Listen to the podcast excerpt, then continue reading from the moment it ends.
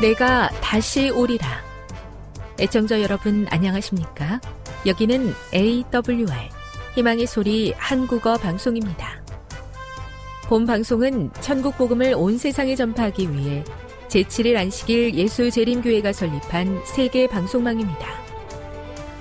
AWR 희망의 소리는 유럽, 라틴 아메리카, 아프리카, 러시아, 아시아의 방송망을 통해 전 세계에 복음을 전파하고 있습니다. AWR 아시아 희망의 소리 방송국은 한국어 방송을 매일 5시간씩 송출하고 있습니다. 희망의 소리 방송은 인터넷과 스마트폰을 통해서도 언제나 청취하실 수 있습니다. 들으실 수 있는 인터넷 주소는 awr.org입니다. 유튜브로는 AWR 코리아로 검색하시면 됩니다. 이 시간 희망의 소리 한국어 방송과 함께 보람있고 유익한 시간 되시기 바랍니다. 내가 다시 오리라. 여기는 AWR 희망의 소리 한국어 방송입니다. 주파수 안내입니다.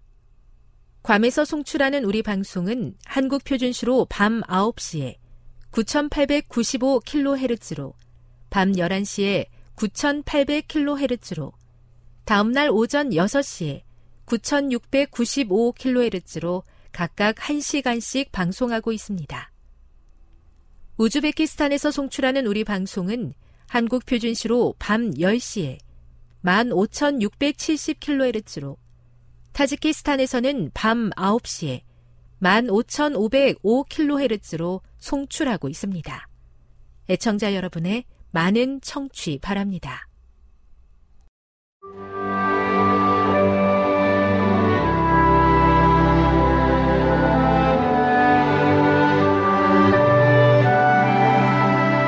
읽어주는 교과 여섯째 날 9월 16일 금요일 더 깊은 연구를 위해 우리가 우리 자신의 욕망과 야망에 대하여 죽을 때 비로소 하나님의 뜻에 복종할 수 있다. 마침내 다른 사람을 섬길 수 있게 되는 것이다. 그러나 우리가 산 재물이 되는 대신 계속해서 하나님의 음성에 귀 기울이지 않는다면 우리는 하나님을 위해 살 수 없다. 우리의 의지를 아버지의 뜻에 진정으로 굴복시키기 위해서는 반드시 자신을 포함해 하나님의 말씀과 능력 외에 다른 대체물을 의지하는 것이 얼마나 위험한지 확실히 알아야 한다. 하나님의 뜻에 굴복하는 것이 그리스도를 닮는 삶의 핵심이기 때문에 하나님께서는 우리에게 그분을 의지하는 법을 가르치시기 위해 시련을 허락하신다. 엘리의 태만이 모든 아버지와 어머니 앞에 분명히 제시되어 있다. 그의 순결하지 못한 애정이나 자신의 비위에 맞지 않는 의무를 행하기를 즐겨하지 아니한 결과로 엘리는 삐뚤어진 아들들에게 죄악의 수확을 거두었다. 악을 용인한 부모나 그 악을 행한 자녀들 모두 하나님 앞에 죄가 있으며 하나님께서는 그들의 범죄를 속하기 위해 드리는 어떤 재물이나 헌물도 받지 않으실 것이다. 세자녀지도법 276. 핵심적인 토의를 위해 1. 하나님의 아들께서 우리의 죄를 속하기 위해 인간의 몸으로 이 땅에 오신 놀라운 겸비에 관해 이야기해보라. 이 사실로부터 다른 사람의 유익을 위한 자기 희생과 자기 부인이 무슨 뜻인지에 관해 무엇을 배우는가? 우리가 비록 예수님과 똑같이 행동할 수 없지만 예수님께서 보여주신 삶의 원칙들이 우리의 삶을 주관해야 한다. 예수님께서 십자가에서 보여주신 복종과 자기 희생의 모습을 담기 위해 우리는 무엇을 할 수 있는가? 2.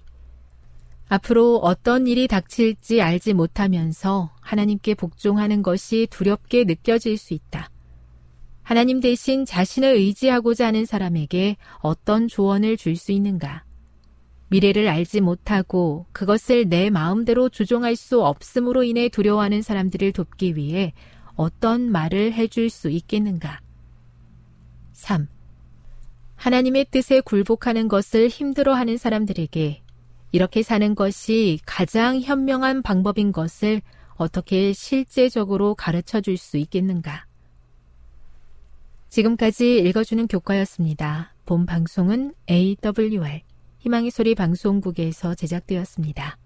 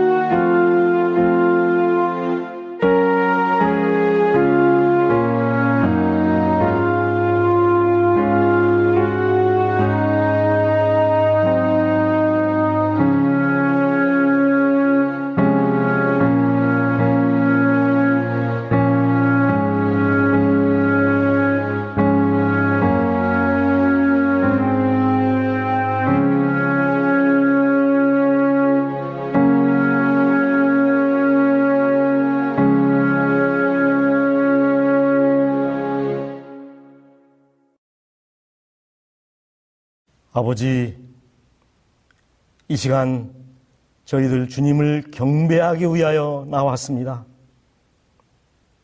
기도를 통하여 하나님과 교통하게 하시고 찬미를 통하여 하나님을 찬양하게 하시고 예배를 통하여 영적인 힘을 얻게 하여 주시옵소서.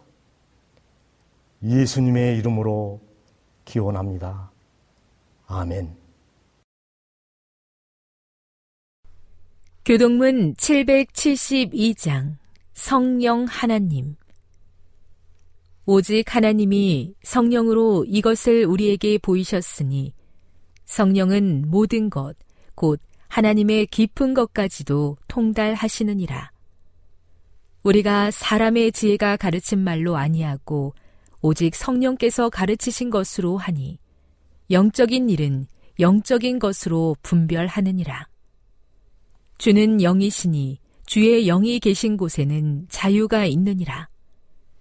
우리가 다 수건을 벗은 얼굴로 거울을 보는 것 같이 주의 영광을 보매 그와 같은 형상으로 변화하여 영광에서 영광에 이르니 곧 주의 영으로 말미암음이니라.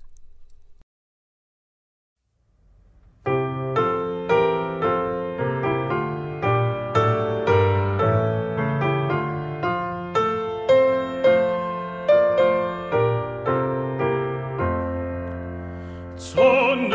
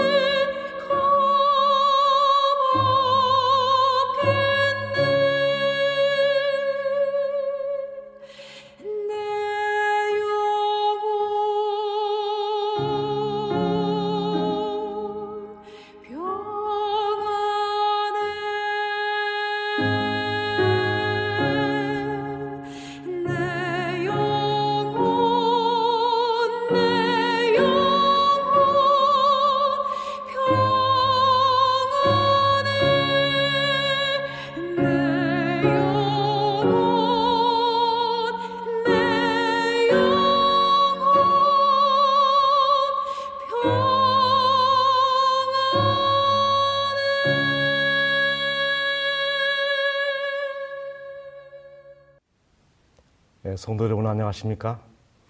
오늘은 사도행전 1장을 중심으로 성령 없는 성령시대라는 제목으로 말씀을 준비했습니다. 먼저 본문의 말씀을 읽겠습니다. 사도행전 1장 4절 5절의 말씀. 사도와 같이 모이사 저희에게 분부하여 가라사대 예루살렘을 떠나지 말고 내게 들은 바 아버지의 약속하신 것을 기다리라. 요한은 물로 침례를 베풀었으나 너희는 몇 날이 못되어 성령으로 침례를 받으리라 하셨느니라. 제가 사슴의 동산 평신도 훈련원에 근무할 때 자주 들었던 질문 하나가, 목사님, 이 사슴의 동산에는 왜 사슴이 없습니까? 라는 질문이었습니다. 그 질문에 어김없이 드렸던 형이상학적인 답변. 이 사슴의 동산에서는 사슴을 키우지 않습니다. 여기 오시는 분들이 목마른 사슴이 되라는 뜻이겠지요. 여러분 아시는 것처럼 칼국수에는 칼이 없고 붕어빵에는 붕어가 없고 사슴의 동산에는 사슴이 없습니다. 하지만 이런 것들 때문에 화내는 사람은 아무도 없습니다. 그러나 이 호두 과자에 호두가 없다면 이야기는 달라집니다. 본질의 문제이기 때문에 그렇습니다. 본질. 이 칼국수의 본질은 칼로 썰었다는 것이고, 붕어빵의 본질은 붕어 모양으로 만들었다는 것이라면, 이 호두과자의 본질은 그 안에 들어있는 앙꼬와 호두입니다. 왜 사람들은 칼국수에 칼이 없고 붕어빵에 붕어가 없는 것을 용납하면서 호두 과자에 호두가 없는 것을 참지 못하는가? 그 본질이 손상을 입었기 때문입니다. 여러분, 기독교도 마찬가지입니다. 기독교의 본질은 구원이고 능력의 근원은 성령인데 현대 교회가 그 본질을 잃었다는 것입니다. 그래서 예수 없는 예수교, 성령 없는 성령 시대가 돼버린 것입니다. 무엇이 문제이고 또한 그 처방은 무엇입니까? 이 초대교회에 세 번의 큰 위기가 있었습니다. 그 첫 번째는 예수님께서 잡히셨을 때입니다. 여러분, 여기는 빌라도의 법정입니다. 이 재판을 받을 때 이 죄수가 이게 뒤를 한번 돌아보는 순간은 누군가 그를 위하여 변화할 수 있는 마지막 기회였습니다. 그러나 베드로는 심지 예수님의 그 눈빛을 회피하고 예수님에게서 돌아서 버렸습니다. 아, 비겁한 베드로요. 자신이 정말 무식해서 논리적으로 변호를 할 수 없었다면, 여러분, 내가 3년 반 동안 예수와 함께 있었지만 나는 이분에게서 아무런 허물을 발견하지 못해서 고함이라도 한번 질러야 하지 않았습니까? 제자들이 다 예수를 버리고 도망하니라. 저는 이 말씀이야말로 성경에 기록된 모든 말씀 가운데 가장 서글픈 말씀이라고 생각합니다. 다 버릴지라도 나는 버리지 않겠나이다. 이 베드로의 굳은 맹세는 도대체 어디로 갔습니까? 그리고 두 번째, 초대교회의 두 번째 위기는 예수께서 막상 돌아가셨을 때입니다. 시몬 베드로가 나는 물고기 잡으러 가노라.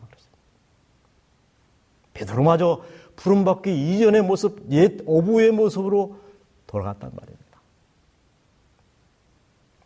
영감의 붓은 당시 제자들의 무너진 모습을 이렇게 적고 있습니다. 제가 첨삭하지 아니하고 그대로 소개를 드리겠습니다. 사도행전 25, 26페이지 말씀입니다. 희망의 태양은 졌고 밤이 그들의 마음에 자리 잡았다. 슬픔으로 충만. 제자들은 그분께서 부활하시리라는 것을 믿지 않았다. 완전한 절망에 빠졌다. 처절하게 낙심. 만사가 모호. 실망과 슬픔과 낙담. 제자들은 문을 굳게 닫고 사랑하는 스승의 죽음이 자신들의 운명이 되지 않을까 두려워하였다. 예수만 죽은 것이 아니라 제자들의 믿음이 죽고 희망이 죽고 기독교가 죽어버린 것입니다. 그리고 세 번째 위기는 예수께서 하늘로 승천하셨을 때입니다. 이스라엘에게는 메시아 대망신앙이 있었습니다. 가난했기 때문에 예수로 말미암아 부해지기를 원했고, 눌려 살았기 때문에 자유를 갈망했고, 나라를 잃었기 때문에 나라를 되찾기를 원했습니다. 메시아가 오시면 이 모든 문제를 한 번에 해결될 것이라고 굳게 믿었는데, 그것을 소위 메시아 대망신앙이라고. 그래서 예수님이 나귀를 타고 입성하셨을 때 온 백성이 환하며 호산나를 외친 것입니다. 그러나 저들의 간절한 여망을 저버리고 예수님께서 하늘로 승천해 버리시죠. 닭 쫓던 망아지처럼 망연하게 하늘만을 바라보고 있었습니다. 그런 제자들을 향하여 천사들이 외친 말,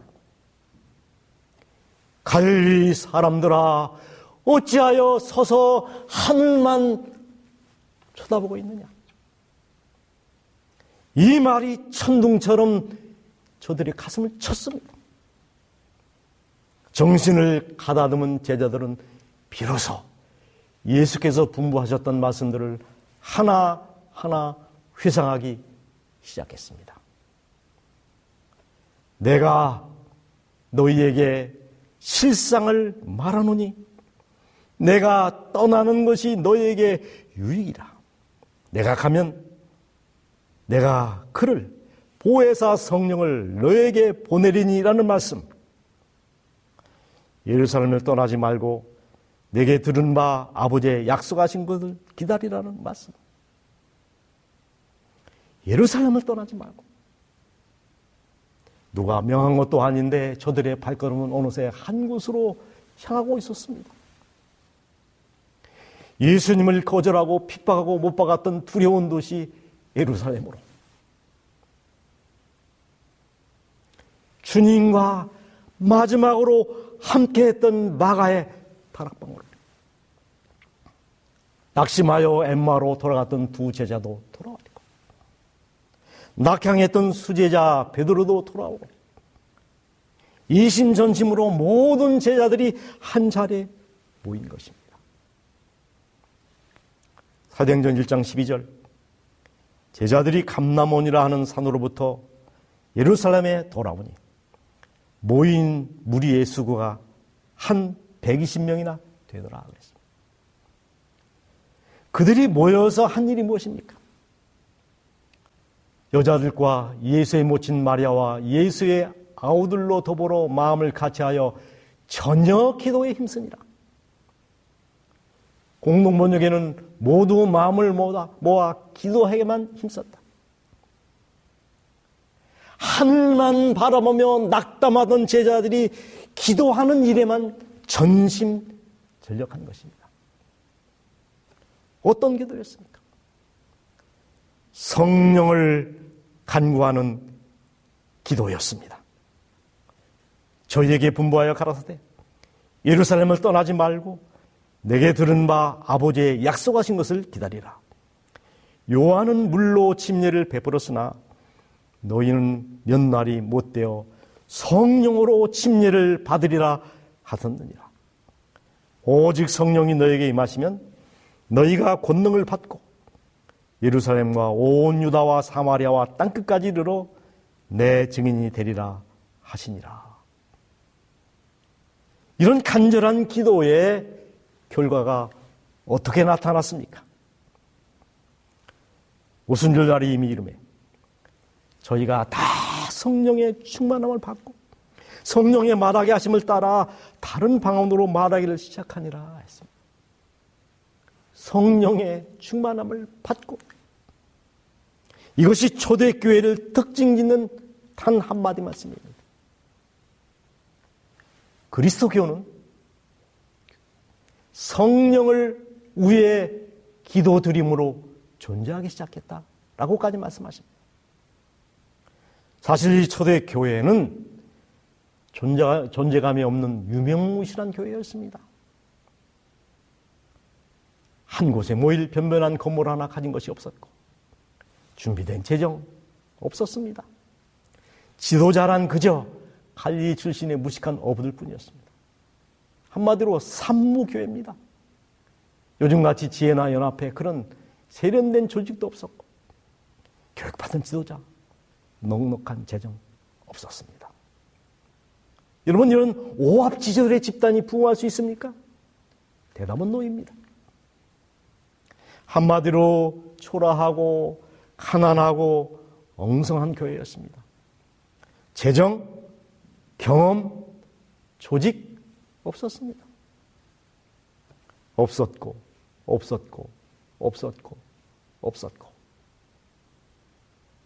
그런데 딱 한 가지 그들이 가진 것이 있었습니다.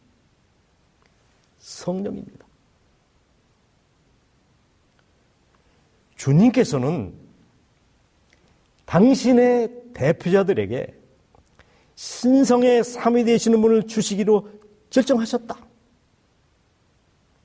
주님께서는 하나 속에 있는 선물, 하나 속에 있는 선물을 주실 것이었다. 하나가 전부인 성령. 초대교회는 다 없었는데 그 하나를 가졌고, 현대교회는 다 가졌는데 그 하나가 없습니다. 그것이 무엇입니까? 성령입니다.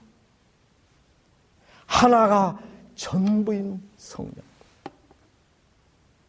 하나를 가졌던 그 초대교회가 어떻게 부흥했는지를 한번 봅시다.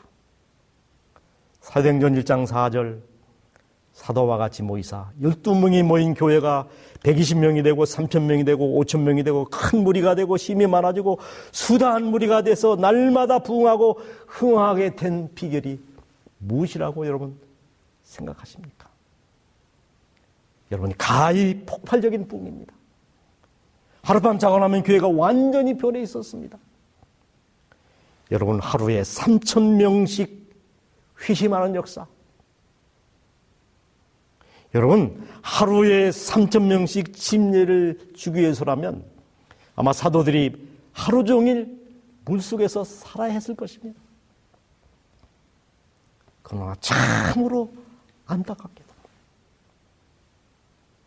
이런 부흥의 역사는 사도행전 19장에서 딱 멈춰버렸고, 그 이후 2000년이라는 세월이 흘렀지만 지상의 교회는 단 한 번도 그만한 부흥을 경험하지 못하고 있습니다. 이유가 무엇입니까? 교회가 이처럼 문약해진 이유에 대하여 선지자는 통렬히 지적합니다. 성령의 도움을 대수롭지 않게 생각하는 곳에는 어디든지 영적 가뭄, 영적 암흑, 영적 타락과 죽음이 나타나게 된다. 학자들의 견해와 처방도 전혀 다르지 않습니다. 성령은 일반적으로 신학자들 간에 의붓 자식 취급을 받고 있다 그랬어요. 성경 교류 중에서 과거와 현재를 막론하고 성령에 관한 주제만큼 도외시된 주제는 없었다. 이것이 복음주의 신앙을 나약하게 만든 이유다라고 말했습니다. 내가 단언하지만 성령의 결핍은 우리가 당면한 모든 문제 중 가장 심각한 문제이다. 드와이트 넬슨 목사님은 우리를 사로잡고 있는 교단적인 영적 파산 상태, 이 성령의 결핍을 우리가 솔직히 시인하지 않는다면 우리는 형식 의존적 구렁에서 결단코 빠져나오지 못할 것이다 라고 말했습니다.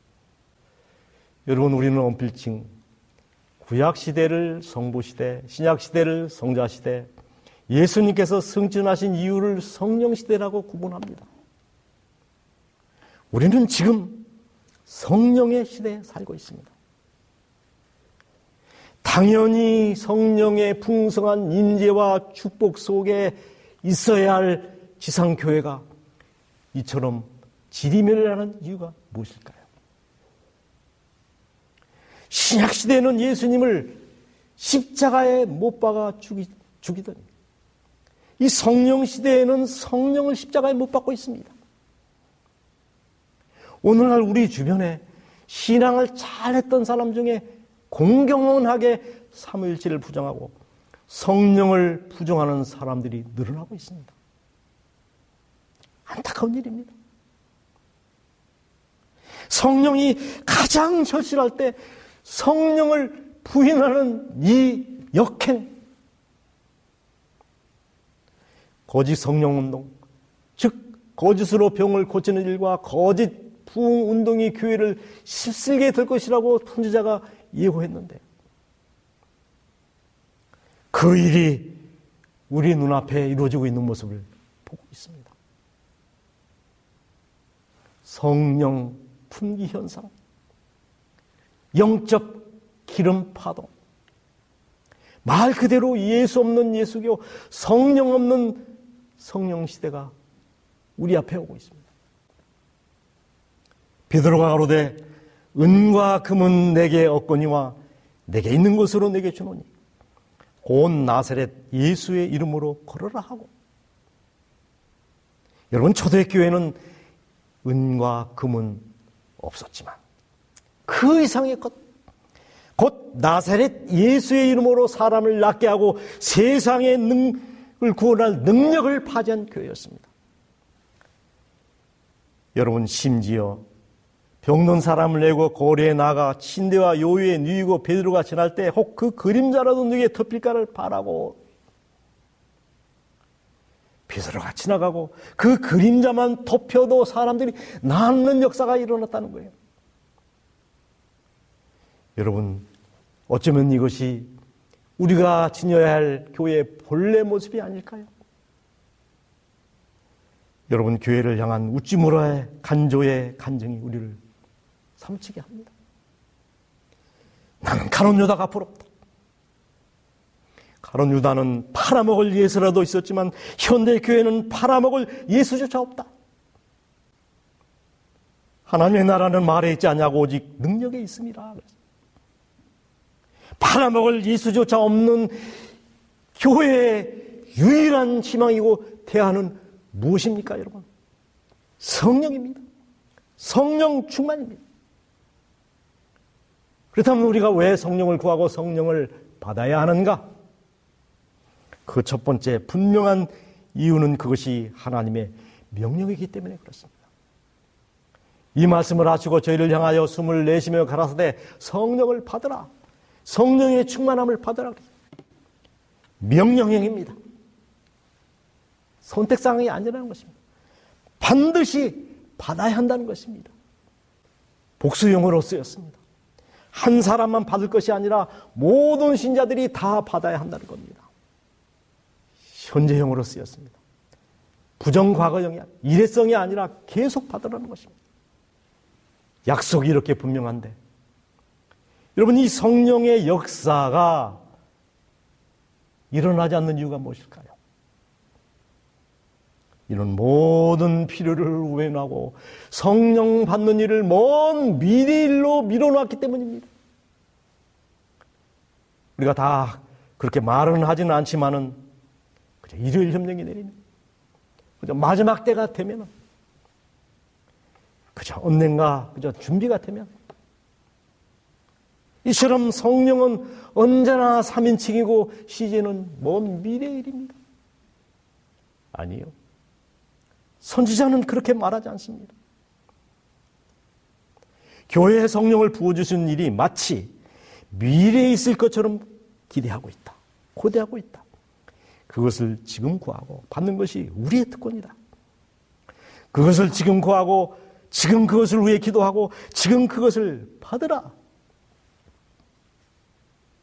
두 번째 우리가 성령을 간구해야 될 분명한 이유는 기별을 힘있게 전하기 위해서입니다. 성령의 도움이 없이 하늘의 진리를 제시하는 노력은 헛될 것이다.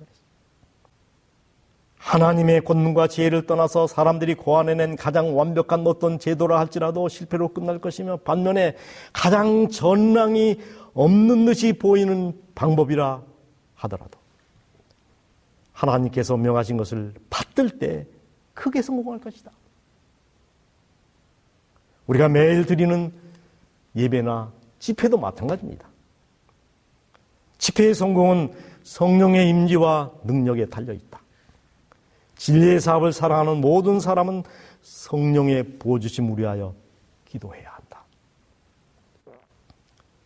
그리고 우리가 성령을 받아야 될 세 번째 이유는 품성의 변화를 해서 그렇습니다. 하늘에 갈 수 있는 유일한 자격은 예복, 품성뿐입니다.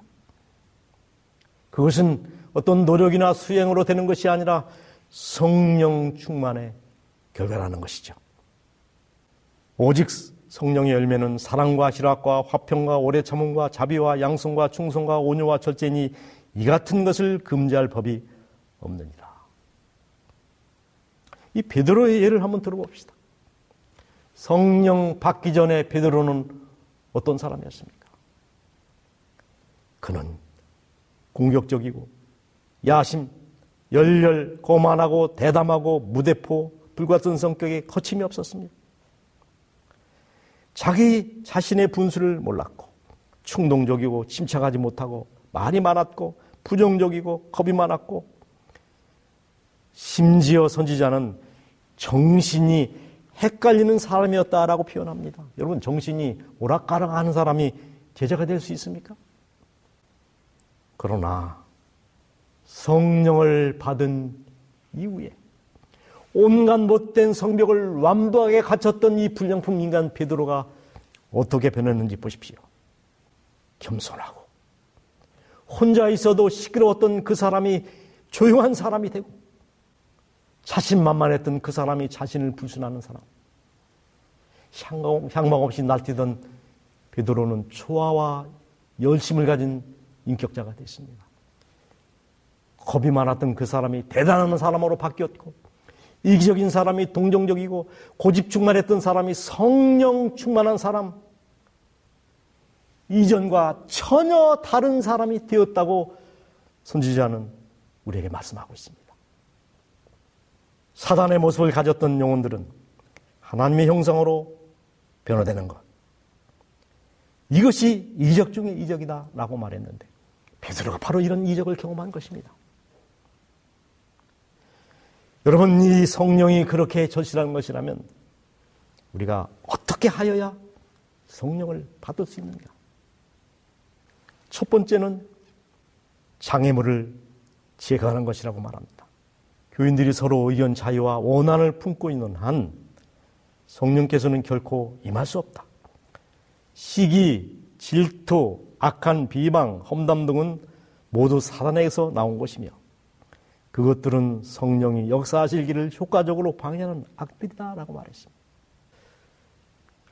이 쌍계사 조실, 이 고산 스님이 어린 시절에 절에서 목도했던 이야기입니다. 이 쌍계사 주지 스님이 입적하자 이 차기 주지는 누가 맡을 것인가 라는 논의가 있었답니다.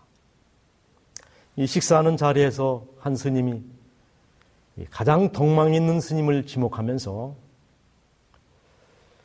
이번에 주지는 자네가 맡았으면 좋겠네 라고 말하자, 평소에 바위같이 경고하던 그 스님이 버럭 화를 내면서, 뭐라고 이놈아? 내가 아무리 수행이 부족하고 중물이 안 들었어도 뭐 나보고 주지를 하라고? 하면서 그 말한 스님의 싸대기를 패더라는 것입니다. 제가 이토록 강하게 말하는 이유가 있습니다. 교정원 8권 20페이지 말씀 때문입니다. 성령께서 강림하신 것은 제자들이 완전한 연합을 이룬 후 그들이 더 이상 최고의 자리를 위하여 다투지 않게 되었음을 주목하라 그랬습니다. 허영과 다툼이 있는 자리에는 결코 성령이 임하지 않으십니다. 그렇다면 성령은 누구에게 내리는가? 일하는 사람에게 내립니다. 예수 승천 후의 다락방 기도의 모습을 보십시오. 제자들은 영적인 필요를 느끼고서 저들을 영혼 구원 사업에 적합하게 해줄 거룩한 열정을 달라고 주님께 부르짖었다. 무슨 말입니까? 무식한 자신들의 형편으로는 나가서 외칠 수 있는 능력이 없음을 깨닫고 그런 열정과 지혜를 달라고 기도한 거예요. 그들은 단순히 자신을 위해 축복을 구하지 않았다. 그들은 영혼 구원에 대한 부담에 눌려 있었다. 그들은 복음이 세상에 전파되어야 할 것을 깨닫고 그리스도께서 약속하신 능력을 간과했다 그랬습니다. 교회들이 살아서 일하는 교회들이 될 때 성령께서 그들의 신실한 간구에 응답으로 임할 것이다 그랬습니다. 이제 제가 마지막으로 성령에 관한 선지자를 통하여 우리에게 주신 큰 약속 3가지를 여러분에게 소개하겠습니다. 잘 들으시기 바랍니다. 그 첫 번째 큰 성령에 관한 약속, 만일 백성들이 열렬하게 기도하고 하나님의 약속들을 믿기만 한다면 지금도 오순절을 경험할 수 있다. 이것이 첫 번째 약속입니다. 두 번째 약속입니다. 성령이 도우시면 우리는 무슨 일이든지 다 할 수 있다. 아멘. 그리고 세 번째 약속입니다. 우리에게 필요한 것은 성령의 능력이다. 이렇게만 하면, 말만 하고 이루지 못한 이 일을 우리는 1분 만에 성취할 수 있다. 이런 우리의 간구가 응답되어 능미가 임할 때 어떤 일이 일어날 것인가? 하나님의 최후의 심판이 세상에 내리기 전 주님의 백성 중에는 사도시대 이래 일찍이 목격하지 못한 근본적인 경건의 부흥이 일어날 것이다. 하나님의 성령과 권능이 그분들 자녀들 위에 임할 것이다. 하나님의 종들은 거룩한 헌신의 기쁨과 빛나는 얼굴을 가지고 하늘로부터 온 기별을 선포하기 위하여 이곳에서 저곳으로 분주히 내양할 것이다. 온 세상은 무수한 음성으로 경고를 받을 것이다. 신자들에게는 이적을 행함과 고침과 많은 징조와 기사가 따를 것이다. 각 종교단체에 흩어져 있던 영혼들이 이 부름에 응하였다. 이 귀한 영혼들은 롯이 멸망을 면하기 위하여 소돔성에서 서둘러 나오듯이 운명 지어질 교회로부터 급히 나왔다. 저는 이 약속을 믿습니다. 굳게 믿습니다. 철석같이 믿습니다. 그리고 이 역사가 우리 생전에 있게 될 것을 확신하고 고대하고 기대합니다.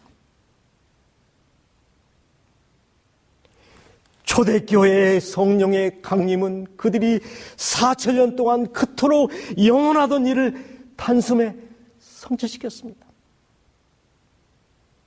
마지막으로 느진비의 역사는 6000년 동안 인류가 염원하는 그 일들을 단숨에 성취시킬 것입니다. 여러분, 그것이 사실이라면 우리가 할 일이 무엇입니까? 성령을 구하십니다. 성령을 간구하는 것입니다. 어떻게?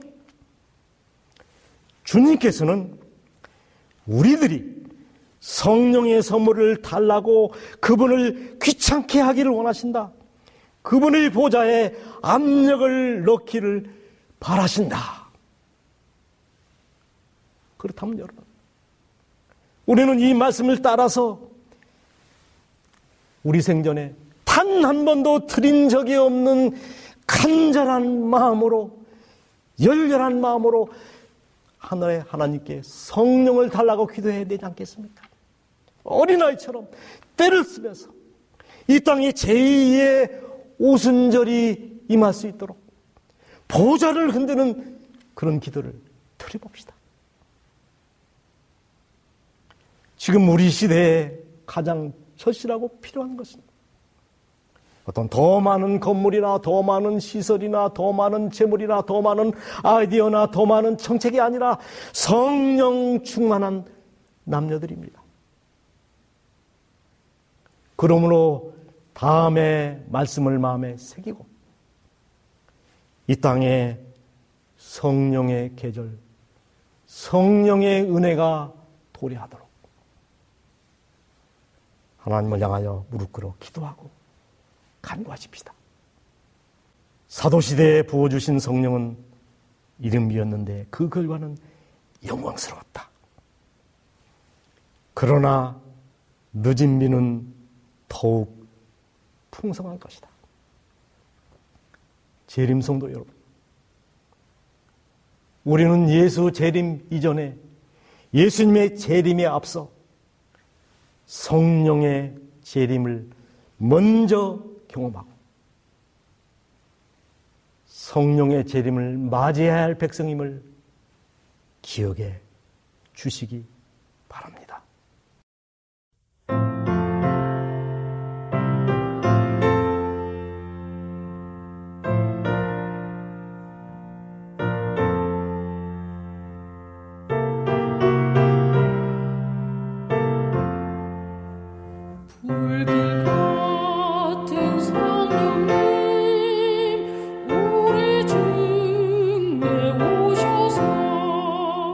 주의 영광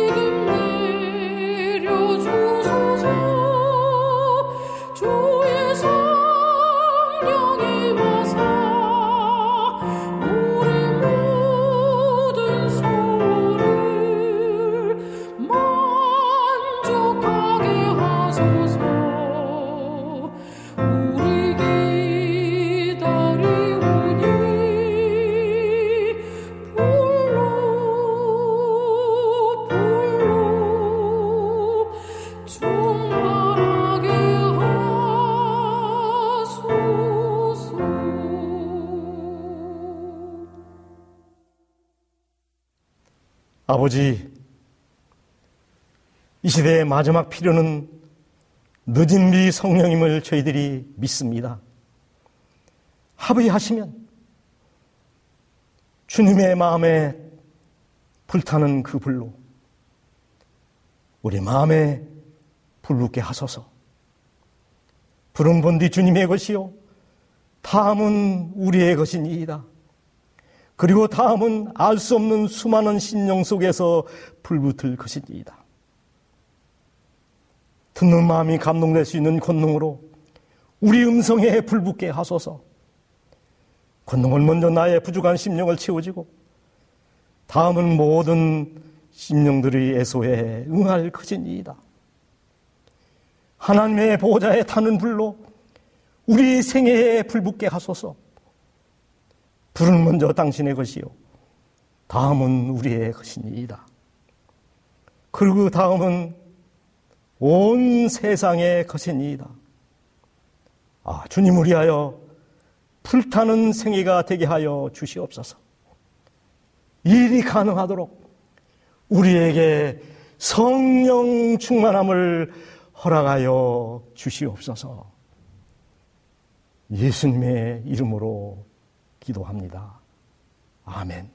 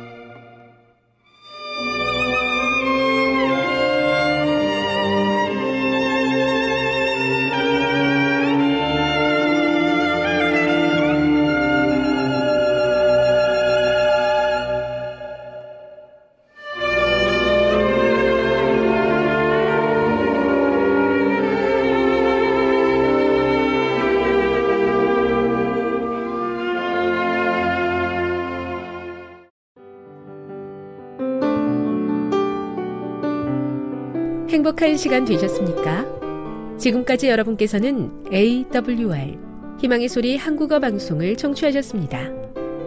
방송을 청취하시고 문의를 원하시는 분은 우편번호 02461 대한민국 서울시 동대문구 이문로 1길 10 희망의 소리 방송부 앞으로 편지나 엽서를 보내주시거나 지역번호 02-3299-5296-8번으로 전화주시기 바랍니다.